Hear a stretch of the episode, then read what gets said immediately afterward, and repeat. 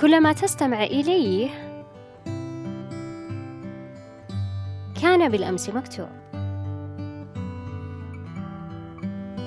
المبادرة هي أساس الموهبة ولكن ما يساعدها على التوسع في الحياة هما الخيال والوعي. من خلال الخيال تبتكر عالم القدرات الذي لم تبتكره بعد. ولا زال ذلك العالم كامن في أنفسنا.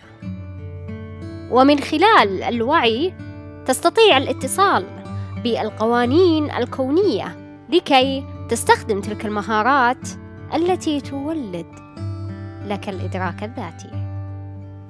فهذه الموهبتين يكون عن طريقهما كتابة نص حياتك الخاص فيك.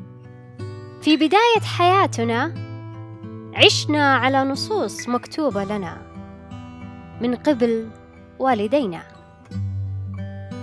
ولكن إعادة كتابة النص الخاص بك يكون عن طريق تغيير التصور الذهني الأساسي المتكون لديك مسبقا.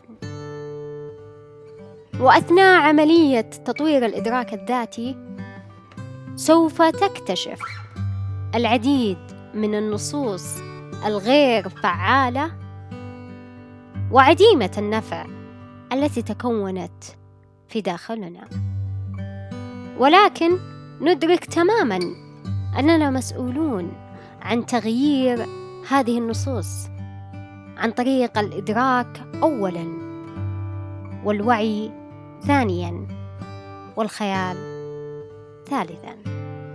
لا بد لنا من إعادة كتابة النص الخاص فينا ونجعله مميز. ويناسب طريقة تفكيرنا.